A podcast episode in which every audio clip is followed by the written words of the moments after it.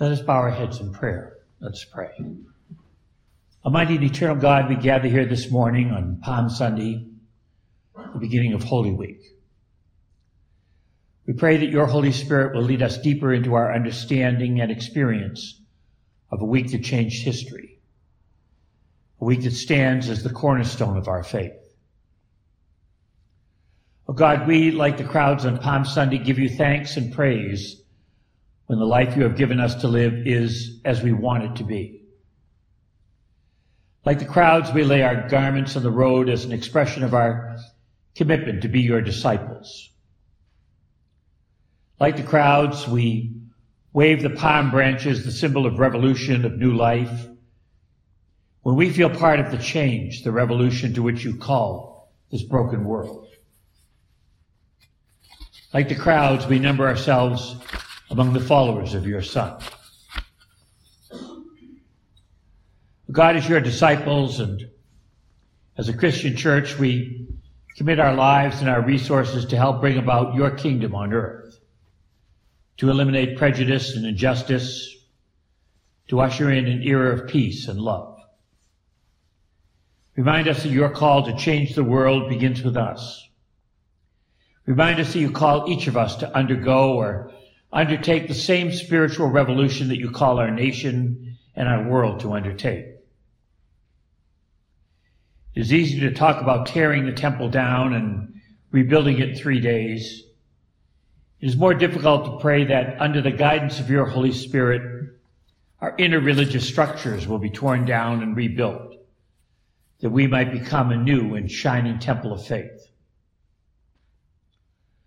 God, it's easy to feel close to you when our life is going well. Help us to feel close to you in the other moments as well. Help us to feel close to you when, like Jesus, we feel alone in the garden. Help us to feel close to you when friends betray or desert us. Help us to feel close to you when people don't understand. Help us to feel close to you when we are carried through some of the painful, agonizing moments of our lives when we suffer our own kinds of death.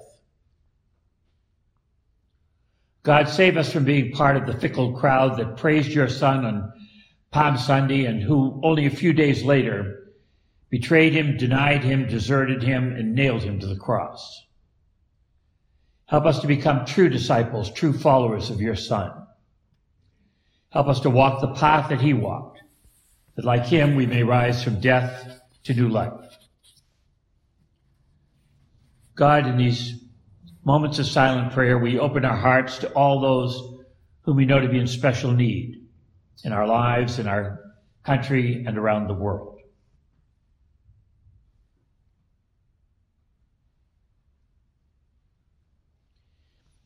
We ask this, our sanctuary prayer, and our many prayers both spoken and unspoken in the Spirit of our Lord Jesus Christ, who taught us when we pray to say, Our Father, who art in heaven, hallowed be thy name. Thy kingdom come, thy will be done on earth as it is in heaven. Give us this day our daily bread, and forgive us our trespasses as we forgive those who trespass against us. And lead us not into temptation, but deliver us from evil. For thine is the kingdom and the power and the glory forever. Amen. The first of our scripture lessons this morning is taken from the 118th Psalm, verses 1 and 2, and then 19 through 29. The psalmist says, Oh, give thanks to the Lord, for he is good. His steadfast love endures forever. Let Israel say, His steadfast love endures forever. Open to me the gates of righteousness that I may enter through them and give thanks to the Lord. This is the gate of the Lord. The righteous shall enter through it.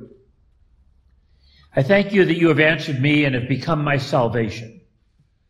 The stone that the builders rejected has become the chief cornerstone. This is the Lord's doing. It is marvelous in our eyes. This is the day that the Lord has made. Let us rejoice and be glad in it. Save us, we beseech you, O Lord. O Lord, we beseech you, give us success. Blessed is the one who comes in the name of the Lord. We bless you from the house of the Lord. The Lord is God and he has given us light. Bind the festal procession with branches up to the horns of the altar. You are my God and I give, will give thanks to you. You are my God. I will extol you. I'll give thanks to the Lord for he is good, for his steadfast love endures forever. And from the Gospel of Mark, the 11th chapter, verses 1 through 10 and 14, chapter 14, verses 32 through 36. This is the uh, biblical account of Jesus' entry into Jerusalem. When they were approaching Jerusalem at Bethphage and Bethany near the Mount of Olives, Jesus sent two of his disciples and said to them, Go into the village ahead of you, and immediately as you enter it, you will find tied there a colt that has never been ridden. Untie it and bring it. If anyone says to you, Why are you doing this? just say this The Lord needs it and will send it back here immediately. They went away and found a colt tied near a door outside in the street. As they were untying it, some of the bystanders said to them, What are you doing untying the colt? The disciples told them what Jesus had said, and the bystanders allowed them to take it. Then they brought the colt to Jesus and threw their cloaks on it, and he sat on it. Many people spread their cloaks on the road, and others spread leafy branches that they had cut in the fields. Then those who went ahead and those who followed were shouting, Hosanna! Blessed is the one who comes in the name of the Lord. Blessed is the coming kingdom of our ancestor David. Hosanna in the highest heavens. And the 14th chapter, verses 32 to 36. Jesus and his disciples went to a place called Gethsemane Jesus said to his disciples, Sit here while I pray. He took with him Peter and James and John and began to be distressed and agitated. And he said to them, I am deeply grieved, even to death. Remain here and keep awake. And going a little farther, Jesus threw himself on the ground and prayed that, if it were possible, the hour might pass from him. He said, Abba, Father, for you all things are possible. Remove this cup from me. Yet, not what I want, but what you want. This ends our scripture lessons for this morning. Let us pray. May the words of my mouth and the meditations of our hearts be acceptable in your sight O God, our strength and our Redeemer. Amen. Well, today is Palm Sunday. Palm Sunday, the fifth Sunday in Lent, marks the beginning of Holy Week, the most sacred week of the Christian year. Many of the symbols of our faith arise from the events of this week. The palms that remind us of Jesus' triumphal entry into Jerusalem, the bread and the wine of the Last Supper, the painting hanging in the wall of our sanctuary that depicts Jesus alone in the Garden of Gethsemane, crucifix with Jesus' body hanging on the cross, and the empty cross, what is called the resurrection cross, a reminder of resurrection, God's power over death through the Easter experience.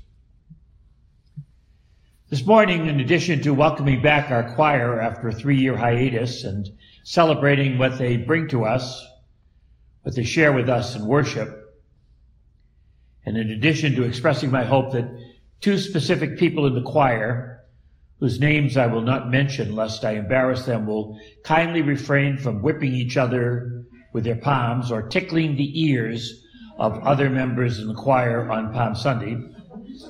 I would like to uh, single out one of the themes suggested in our scripture readings, a theme we touched on last week. of the difference between wants and needs. We all know the story. Jesus and his disciples were entering Jerusalem, the holy city, to observe Passover, the celebration of the Exodus from Egypt, the time when the angel of death passed over the houses of the Israelites, sparing their sons, but killing the firstborn of the Egyptians. The time in the upper room was scheduled as a Passover meal, as a Seder, but it was not a Passover meal. It was something different. It was Jesus' last supper with his disciples, the consecration of the Lord's Supper, the sacrament of Holy Communion, the sacrament of presence. What a range of feelings must have been present on Palm Sunday as Jesus and the disciples entered Jerusalem. The disciples were thrilled by the size of the crowds. Judas Iscariot and the other disciple that is known as Simon the Zealot must have realized that in this enthusiastic following there was a revolutionary potential just waiting to be tapped. Some scholars have speculated that the motivation behind Judas's betrayal of Jesus was political. By turning Jesus over to the authorities, Judas would force Jesus' hand. With his back to the wall, Jesus might call down a legion of angels to rid their country of the hated Roman oppressors. Judas failed to realize that Jesus wasn't interested in political power. He was interested in spiritual power. He had no intention of ruling his nation or the world. He preferred to rule over our hearts. On Palm Sunday, the crowd hailed Jesus as a conquering hero. By spreading palm branches, a symbol of revolution in his path, the crowd revealed their expectation that Jesus would become the religious political leader of the long awaited revolt. They expected him to lead their people from bondage to freedom, just as Moses had done so many years before. When Jesus did not meet their perceived need, they became angry turned on him, and crucified him. The dynamics of Holy Week challenges us to examine the difference between wants and needs. A need is something that is essential to our well-being. The humanistic psychologist Abraham Maslow is known for his formulation of a hierarchy of needs. At the bottom of the pyramid, the most basic level of need is physiological our need for air, food, and water. The next level is the need for bodily safety and security. Then comes the need to belong, the need to be a part of a family or a community, like our church, for example, and the need to experience, to give and receive love. At the top of the pyramid is the need for self-actualization, what Maslow describes as living according to our full potential of becoming who we fully are. These are needs. If our survival needs are not met, our life is endangered. If we are not safe, or if we were not safe in our homes when we were children, all our energies will be directed to this end, and our life will be centered in the pursuit of control.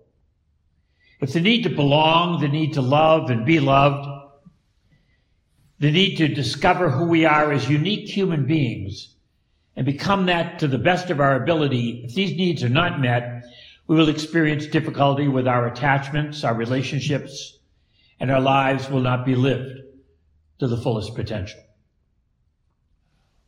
Wants are matters of preference. When I say I need my car to start in the morning, I'm actually stating a preference. I would prefer that my car start so the schedule of my day will not be interrupted. But to be honest, I don't need my car to start. If it doesn't start, I will call AAA and I will find another way to get to work. One of the core issues behind human suffering is the inability to distinguish between wants and needs. We have a lot of wants or preferences in life. When we visualize or state them as needs, we come to believe that they are necessary to our well-being. Wants masquerading as needs become demands upon others. They become demands upon life. They can also become demands upon God. At the time of Jesus' entry into Jerusalem, did the crowds need a revolutionary Messiah? Or did they just want this? To be sure, they would have preferred to be free of the oppressive yoke of the Romans. But was this really a need? Perhaps what they really needed was a new experience of God. And this is what they got. Remember, when we confuse wants with needs, when we regard our wants as needs, they become demands upon the outer world, upon others. When this happens, other people become a means to the fulfillment of our wants. We can become blind to the reality, the uniqueness of what we encounter in these other people. They become a means to the end of our happiness, not an end in themselves. Let me give you an example. Some time ago, several decades ago, before I discovered that fast food restaurants were created by Satan to help us kill ourselves, and he's certainly doing a good job, I was standing in the line at a Burger King. I was staring at the mem- menu board as if I didn't already have it memorized. I knew what I wanted. Double Whopper with bacon and cheese, a large serving of fries, and a medium Diet Pepsi. Yes, the Diet Pepsi was my nod to a healthy diet. My line was moving slowly. Have you ever noticed this? That the line you select is seldom the fastest moving line. I briefly considered that it might be a God punishment for being in a fast food restaurant, but I quickly set that thought aside. The line to my right was moving faster. Instead of taking the time to breathe deeply and meditate, as Buddhists uh, advise us to do when we encounter a speed bump on the road to life, I became annoyed.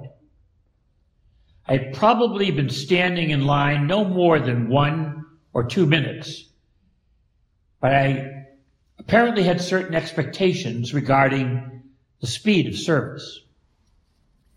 In addition, I was in a hurry to get somewhere. I needed the line to move quickly. As I approached the front of the line, I thought of making a sarcastic remark to the person at the register about how I thought this was supposed to be a fast food restaurant. When I got to the counter, I discovered that the lovely young woman at the register had Down syndrome. She was doing the very best she could to fill our orders, but she just wasn't as fast as the person at the register beside her. You could probably imagine how I felt. The word small doesn't quite capture it. Burger King had been, Burger King, by the way, had been enlightened enough, had been gracious enough, had been caring enough to hire this young woman, train her, and give her the opportunity to earn a living helping people, which she obviously loved to do. Her manager and the other customers were patient with her. They were accepting of her limitations. I was the one who was annoyed because it took me three minutes to get my artery clogging junk food instead of two. I couldn't believe that I had been in that much of a hurry or that my expectation of service at a fast food establishment was so narrow that I had almost been cruel and hurtful to someone who was doing her very best to serve me.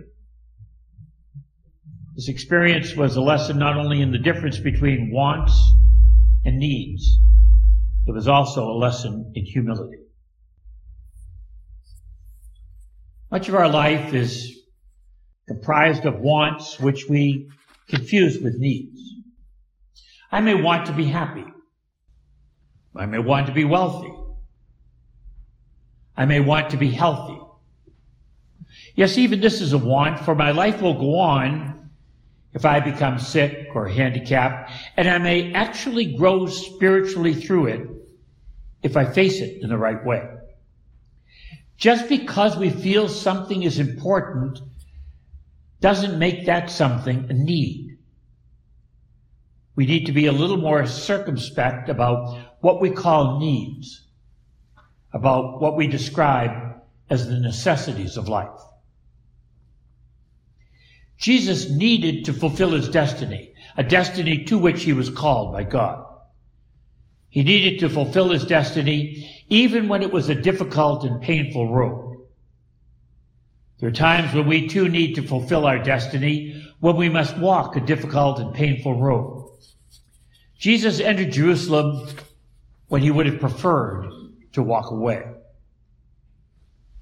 Later that week in the Garden of Gethsemane, Jesus showed us how to distinguish wants from needs. He prayed, Father, if it is possible, remove this cup of suffering from me. In his prayer, Jesus was stating a want. If possible, he would prefer not to suffer. This was a very human, a very understandable want. Yet it was still a want, a preference. The second half of Jesus' prayer in the garden is the most powerful prayer in the Bible. Jesus ends his prayer, his honest expression of his wants, by saying, Nevertheless, not what I want, but what you want. When we pray, we often express our preferences. We articulate our desire for a certain state of affairs in our lives. We verbalize our wants. In the deepest kind of prayer, however, we ask for guidance and strength to do what God wants us to do. If we were to live our lives as Christians, God's wants or wishes would become our needs. The American transcendental philosopher Ralph Waldo Emerson said that the needs of life are fewer than most people realize. He said we need to love and be loved. We need someone with whom we can share our joys and sorrows. We need to make our contribution to life. We need to do something worthwhile with the time entrusted to us. We also need a faith in God or a relationship with God that will guide the unfolding of our life. The great religious leaders, Lao Tzu, Jesus, the Buddha, Francis of Assisi, Albert Schweitzer, Mahatma Gandhi, and Mother Teresa, know that we need little in the way of material possessions to live a happy and fulfilling life. They would take a skeptical view of what we call the necessities of life. They would counsel us to live simply, that we might share with others, to live simply, that others might simply live. This is the heart of Christian stewardship. When we look at the events of Holy Week, practically everyone confused these two categories. The disciples knew what they wanted to happen, but it wasn't what needed to happen. They wanted the week to end in a victory, not a crucifixion. The crowds on Palm Sunday knew what they wanted from Jesus. They wanted a military leader. This is what they wanted, but it was not what God wanted. It was what they wanted, but it was not what they needed or what the world needed. In the Garden of Gethsemane, Jesus knew what he wanted. He preferred not to be mocked and derided, to be spit upon, to be whipped, to have a crown of thorns smashed down upon his head. He preferred not to have nails driven through his hands and feet, to be nailed to a cross and hang there until he died. Yet Jesus ended his prayer by saying that what was most important was what God wanted. Jesus was able to view the events of Holy Week through the eyes of God. And this is what we try to do in prayer, to see ourselves and others through the eyes of God. In the last analysis, it is not our will, but God's that should guide or direct the unfolding, the living of our life. In Holy Week, as we reflect upon the last days of Jesus' life, we, like him, need to distinguish wants from needs. We need to think about what we have come to call the necessities of life, how necessary some of them really are. We need to think about the matter of living simply, following the example that Jesus set for us, and how this would affect, how this would shape our stewardship. We need to think about what it means to be fed the bread of life, which we share with each other during the sacrament of Holy Communion. And we need to think about what God wants from us as individuals and as a church, the ways in which God's wants should become our needs. If we can do this, we, like Jesus, will be able to pass through the highs and lows of our life, Palm Sundays and the Good Fridays, with the triumphant faith of Easter. Let us pray. Almighty God, be with us as we enter into Holy Week. Be with us in such a way that the events of Holy Week that was so important to Jesus and his disciples, and which have become so important to the world, will also become important to us. Be with us as you were with Jesus and the disciples through both the high moments and the low moments, the moments of happiness and pleasure and the moments of pain and tragedy. And help us through the Palm Sundays and the Maundy Thursdays and the Holy Fridays of our lives to place our trust in you, that you will lead us through your resurrection and new life. In the spirit of our Lord Jesus Christ. Amen.